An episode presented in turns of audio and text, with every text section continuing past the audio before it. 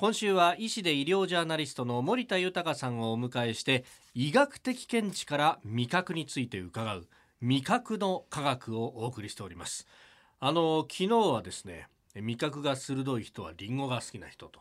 えー、バナナ好きの私には非常に衝撃的な ニュースが クイズがありました、はい、がこれやっぱどうなんですか先生？男性女性のこの差っていうものは味覚についてはあったりするんですか、はい、あの一般的には男性よりも女性の方が味覚が発達しているという研究結果が多いですね。じゃあまあ昨日も仕方がなかったですねそうですね。そしてですねあの興味深い調査が行われましたのでクイズでですねちょっと出題したいと思います、はい、次のうち味覚が発達していると報告があるのはどんな人なんでしょう？A 和食好きの人。B よく料理を作る人。C よく外食をする人。難しいっすねこれは。あの繊細というかね未来が多いのはアジア人でやっぱりこの和食っていうものは全然こう次元が違うような気もするんだよね。やっぱそうすると A かな。和食好きの人。でもなよく料理する人はやっぱり味が分かんないとダメだしな。どっちかに決めてくれます？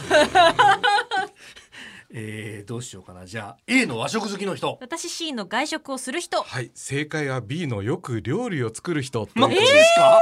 本当に？なんですか？本当に？出題する人としてはですねやっぱ間違えてくれた方が嬉しいんですよね。いやちょっと、えー、綺麗に間違えましたね。これガチでやってますからね。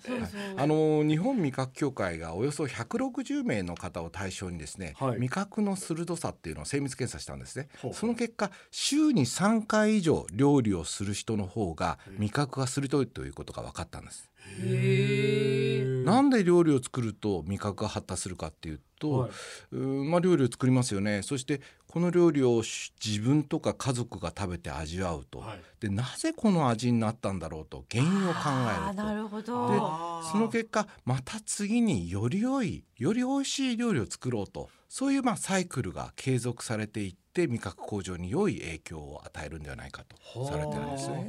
味覚の PDCA サイクルみたいなもんなんですか、うん、そうですね。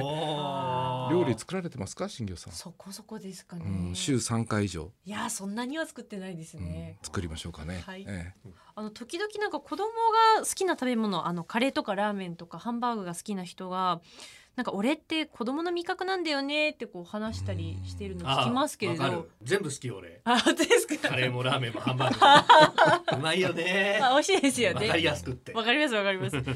なのでどうなんでしょう味覚ってその子供と大人で変わらないものなんですか？それともこう年を重ねるごとに変わっていったりするんですか？はい。あの年齢によって味覚がどう違うかという研究結果もあるんですね、はい、そこでちょっと問題を作りました二十歳ぐらいの若者と65歳以上の年配者を比べた場合味覚がより鋭いのはどちらでしょうか、まあ、味覚が鋭いというのは少しの味で敏感に感じるという意味なんです。A 若い人の方が味覚が鋭い。B 年齢で味覚の鋭さは変わらない。C 年配者の方が味覚が鋭い私いいかなと思うんですよ。B 味覚は変わらない。はい。正解はですね、はい、A のやった 若い人の方が味覚が鋭い。かなと思いました。これあの日本味覚協会が大阪府に住む若者と高齢者、えー、合計110人を対象にした実験をしたところですね、はい、5種類の味において若い人の方が年配者より味覚の感度が高いという結果が得られたんですね。まあ、例えばその一つの例として砂糖を溶かした水を飲む実験では、はい、年配の方が甘さを感じるには若者の4倍の砂糖の濃度が必要だったと。えー、そんなに違うんですか？ですよね。まあ年を取りにつれてですね下にある未来味を感じるセンサーのような細胞の数が少なくなるんではないかという説が有力なんです。